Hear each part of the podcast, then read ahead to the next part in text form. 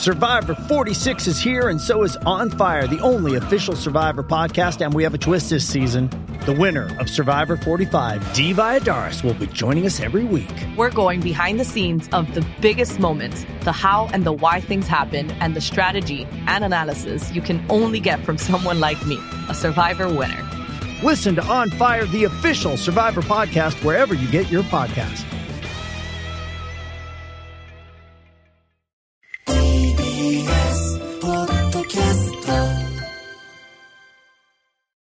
ここからは私、臼井ミトンが自由気ままにお届けする音楽コラムミュージックログ。今日はこんなテーマでお送りします。ロックンロールをカナダにもたらしたパイオニア、カネイディアンロックのゴッドファーザー、ロニー・ホーキンスに迫る。はい、ということで、はい。先週映画エルビス公開にちなみまして、エルビス・プレスリーについてお話ししましたけれども、はいね。今日は同じくロックンロール初期に黎明期に、まあ黎明期というほどでもないかな、ただかなりの初期50年代に活躍した歌手についてのお話ですね。ただ、エルビスと違って世間一般の知名度は全然高くないんですね。あはいはい。えーただですね、アメリカとカナダの音楽文化を結ぶ超重要人物に図らずもなってしまったという、とあるロックンローラーのお話をしたいと思います。そんな今日のお話の主人公の名前、ロニー・ホーキンスという男なんですね。ロニー・ホーキンス。実はですね、この人ちょうど2ヶ月ほど前に亡くなったんですよ。で、その時に不法と絡めてこの音楽コラムでお話ししようと思ったんですけど、番組的にいろいろと他に優先したいネタが続いたもので、タイミングをちょっと逸した状態になってたんですけれども、先週エルビスの話しましたので、ちょうどいいタイミングが巡ってきたなと思いまして、というのも、このロニー・ホーキンスという男、エルビス・プレスリーの大ヒット以降ですね、はいこのまあ、ウゴのタケノコのように、もう続々と次々と登場した白人ロックンローラーの歌手の一人なんですね。まあ、エルビスフォロワーみたいな感じ。で、えー彼もエルビスと同じようにアメリカ南部の出身で、で、エルビスの場合はミシシッピ州で生まれてテネシー州で育ったっていう、いかにもこのアメリカ南部を代表するようなね、ミシシッピとかテネシーとかっていうね、言葉の響きありますけれども、ロニー・ホーキンスどこ出身かというと、アーカンソー州という、これおそらく日本で暮らす我々にはあまり馴染みのないであろう州ですよね。ただどういうわけか TBS ラジオリスナーはアメリカ50州を覚え歌っていうのをなんか空で歌えるリスナーが多いという噂でございましてですね。この、このアメリカ50州を覚え歌で言うと、1行目のアラバマ、エン、アラスカ、アリゾーナ、アーカンソーの、最後のアーカンソーの部分が、これが、ロニー・ホーキンスの生まれ故郷なんですよ。で、この州はですね、えっ、と、名前自体にあんまり馴染みはないかもしれないんだけれども、ブルースの故郷、メンフィスのすぐ近くですし、ジャズの故郷、ニューオーリンズ、にもそんな遠くない。そしてカントリーミュージックの聖地、ナッシュビルからも割と近い距離にあるということで、当然アメリカ南部の音楽文化が非常に根強い土地柄であることは間違いないわけですね。そんな場所出身のロニー・ホーキンス。彼もですね、エルビスと同じように非常にこの、えー歌がうまい。ダンディーないい声でリズムブルースとカントリーを歌えるという、つまり黒人音楽も白人音楽も歌いこなせる歌唱力があると。そして、えー次のこの点もエルビスと同じなんですけれども、はいはい。黒人のダンスを非常に器用にモノマネできる男だったんですよ、この人も。で、あの、背が非常に高くて身体能力にも優れていたもので、はい。ダンスが上手いのはもちろんなんですが、あのね、歌いながらバク転しちゃうような、そういうアクロバティックなこともやってたみたいで、はい。で、特にね、キャメルウォークっていう独特な動きのダンスを得意としていて、はい。実はこのキャメルウォークってマイケル・ジャクソンが後にこの動きを元にムーンウォークを生み出したと言われている、そんなダンスなんですけれども、はい。はいロニー・ホーキンスはこのキャメルウォークを非常に得意としていたんですね。まあ彼は、つまり、えーエルビスと同じように、まあこれ、これもやっぱり非常に前時代的な表現になってしまいますけども、黒人の歌を歌い、黒人のダンスが踊れる、ハンサムな白人の青年だったということなんですよ。で、えーロニー・ホーキンス、その歌声とダンスで、彼はアメリカ南部のローカルのクラブシーンで大変な人気者になるわけなんですけど、そんな彼がですよ、アメリカ南部の人ですから、なんでこの人がカナダに関係してくるのかっていう話ですよ。はい実はですね、あの、エルビスなんかがアメリカで大ヒットしますと、はい当然のことながら、お隣のカナダの若者の間でも、ロックンロールという音楽が非常に人気になるわけなんですよ。その、ロックンロールの評判がカナダにも伝わるわけですね。お隣ですからなんせ。で、ただですね、全米で売れてるアーティスト、例えばエルビス・プレスリーとか、ジェリー・リー・ルイスとか、バディ・ホリーとか、そういった人気者っていうのは、アメリカ国内での仕事で大忙しなわけですよ。ツアー回ったり、テレビ出たり、ラジオ出たりっていうね。で、まさに今が稼ぎ時っていうこ時にですよ、はいマーケットの規模がアメリカよりも小さいカナダにわざわざ遠征してる暇がない。だからカナダにはなかなかそういう、うん今が旬のアーティストっていうのは、ライブに来てくれなかったわけなんですね。そこで、とあるカナダのコンサートプロモーターが一計を案じるわけです。大スターを呼べないなら、まだ全米では、あ有全米規模では有名ではないけれども、アメリカ南部のローカルでは人気がある、売り出し中の若者のロックンローラーたちをカナダに呼べばいいんじゃないかと思いつくわけなんですね。はいはい。カナダの若者たちからすれば、アメリカ南部から本場のロカビリーシンガーが来たぞってことで熱狂するし、アーティスト側からすれば、地元以外でライブができて自分の名前を異国の地で売ることができる。それでお金ももらえるってことで、まさにウィンウィンの関係になったわけですよ。だからこれアメリカ南部の売り出し中の若手のロックンロールミュージシャンがカナダの各都市を回る工業ルートみたいなのっていうのは実は50年代後半にはもう確立されていたんですよ。そのくらいエルビスの登場以降っていうのはカナダでもロックンロールっていうのは渇望されていたということですよね。で、まあそういう経緯でですね、カナダを巡業していた。これ言い方ちょっと悪いかもしれないけど、全米レベルではない B 級ロックンローラーたち。カナダを巡業していたロックンローラーたちの一人がはい、ロニー・ホーキンスだったわけなんですよ。ロニー・ホーキンスも、アメリカ南部のローカルでは大人気だったけど、全米でデビューするほどの人気ではなくて、はい。エルビス・プレスリーを発掘したレコード会社のオーディションとかも落ちてるんですよ。あ、そそううなんですね。だからやっぱりその全米でレコードデビューできるかどうかっていうのはまたちょっとね、う。うん、ライブハウスで人気があるかどうかっていうのとはまたちょっと違う話なんで、で、ただですね、彼はとにかくエンターテイナーとして非常にド派手だったんで、さっき言ったようにバク転しちゃうくらいの人ですから、ねだからカナダで受けに受けたんですよ。あ、もうそれをやったそう。だからもう、故郷のアーカンソー以上に受けた。当時のカナダでこんなパフォーマンスするアーティストいなかったわけなんですよ。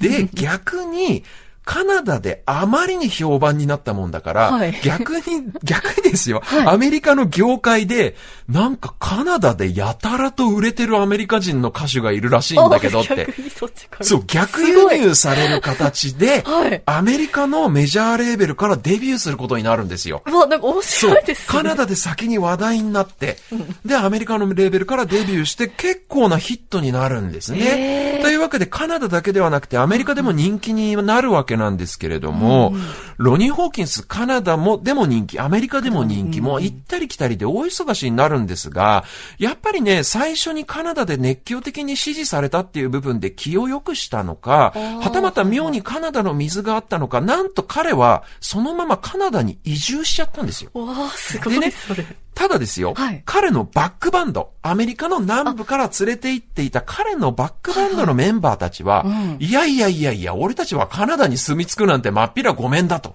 言い始めて、で、俺はアーカンソー州に帰りたいって言ってみんな徐々にアメリカ南部に帰ってしまうんですよ。次々と脱落していくというか。で、仕方なくロニー・ホーキンスはその都度メンバーがアメリカに一人帰っていってしまうたんびに、カナダでバンドメンバーを現地調達し始めるんですね。すごいですね。なので、アメリカから連れてきたオリジナルメンバー一人辞めるために若手のカナダ人のミュージシャンがその欠員を埋める。ということで、バンドメンバーがまるでオセロのようにカナダ人ミュージシャンに次々と置き換わっていくわけですよ。で、結局、最終的にはアメリカ人のバンドメンバーは彼のバンド一人しか残らなかったんですね。で、えー、まあ、こうしてロニー・ホーキンスのバックバンド、その名もザ・ホークスと言うんですけれども、はいたった一人のアメリカ人ドラマーを除いて、ドラマーを除いて、あとは全員カナダ人で構成されることになったと。ただ、ロニー・ホーキンス、ミュージシャンを見る目というのが非常にあったみたいでですね、みんな10代そこそこの若いカナダ人だったのに、みんな彼の下でめきめきと楽器の腕を上げます。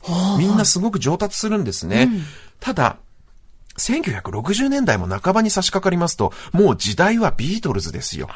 エルビススタイルのロカビリー、ロックンロールは時代遅れになっちゃうんですね。そうなると、ロニー・ホーキンスはもう真面目にライブやらなくなってきちゃって、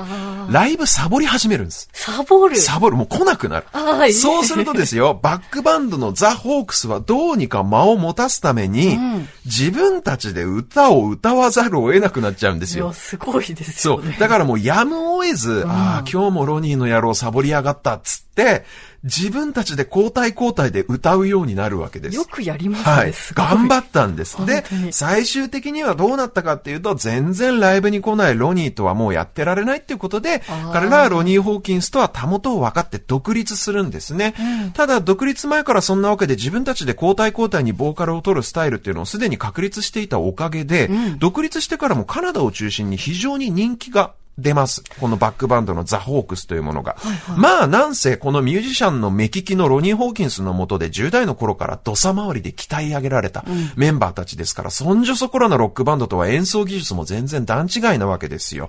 そんな彼らのもとにある日ライブ会場の楽屋に電話をかけてきた男がはいいました。はい。もしもし、あの、私、ボブ・ディランと申しますけど、来月、あの、ライブが入ってまして、ちょっと、あなたたちにバックバンド頼み、頼めませんでしょうかと。あの、ボブ・ディランが電話をかけてきたんですね、彼らに。怖いですね。で、ボブ・ディランというのはフォーク界の若き大スターだったわけなんですが、彼がエレキ楽器を使うロックバンドを従えて歌ったことによってフォークファンから大バッシングを受けた歴史的な大事件があったんですね。もう伝説のディランのエレクトリック化。フォークの歌手だったはずのディランが、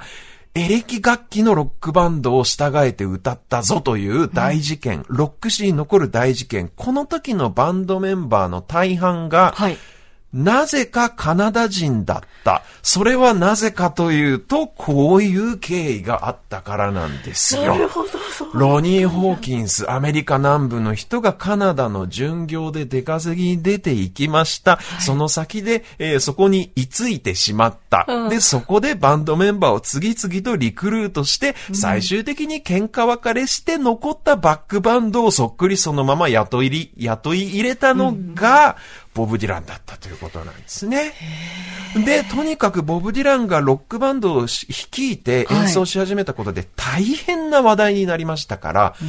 聞いたあのボブ・ディランの例のあのバンド。っていうことで彼らのバンド名は例のあのバンドということでザバンドになったという、この話は以前ザバンドのドキュメンタリー映画が、えー公開された時にもちらっとお話ししたことがありましたけれども、こういったいきさつがあったわけですね。それ面白い。彼らはザバンドはボブ・ディラン抜きでバンド単体としてもロック史に名作として刻まれるアルバム、ここの後、後々にね、次々とリリースすることになるわけなんですけど、実はロニー・ホーキンスが発掘した若手ミュージシャンって、ザバンドだけじゃないんですよ。このザバンドと喧嘩別れした後も、いろんなミュージシャン発掘してて、ジャニス・ジョプリンのバックバンドのフルティルト・ブギーバンドっていうのを見出したのも彼ですし、ロイ・ブキャナンとかパッド・トラバースとか、後に有名になるミュージシャンがまだ10代だった頃にいち早く気づいて自分、気づいて、その才能に気づいてですよ、自分のバンドで育て上げた人だったんですね。そんなロックンロール黎明期にいわば大スターの代わりにカナダ巡業に送り込まれて、えー、まあ、結果的にカナダとアメリカの音楽シーンを結ぶ大きな架け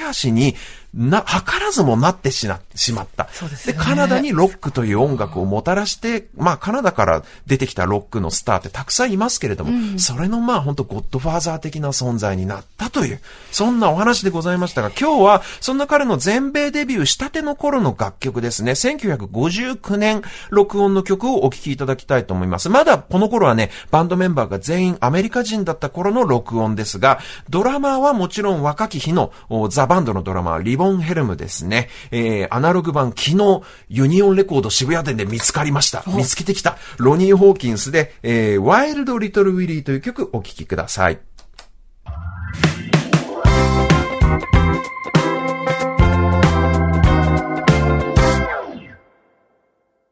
お送りしたのはロニー・ホーキンス1959年の録音でワイルド・リトル・ウィリーという曲でした。あの、エルビス・プレスリーなんかに比べるともうちょっとストレートアヘッドなリズムブルースというか、あんまりこのカントリー要素がない、えー感じですけれども、あの、この後ね、でもロニー・ホーキンスサボりながらもちゃんと音楽活動を続けまして、70年代にも結構アルバムを残しておりますけれども、今日はロニー・ホーキンスについてのお話でございました。きのこさんにはこの後10時までお付き合いいただきます。お願いいたします。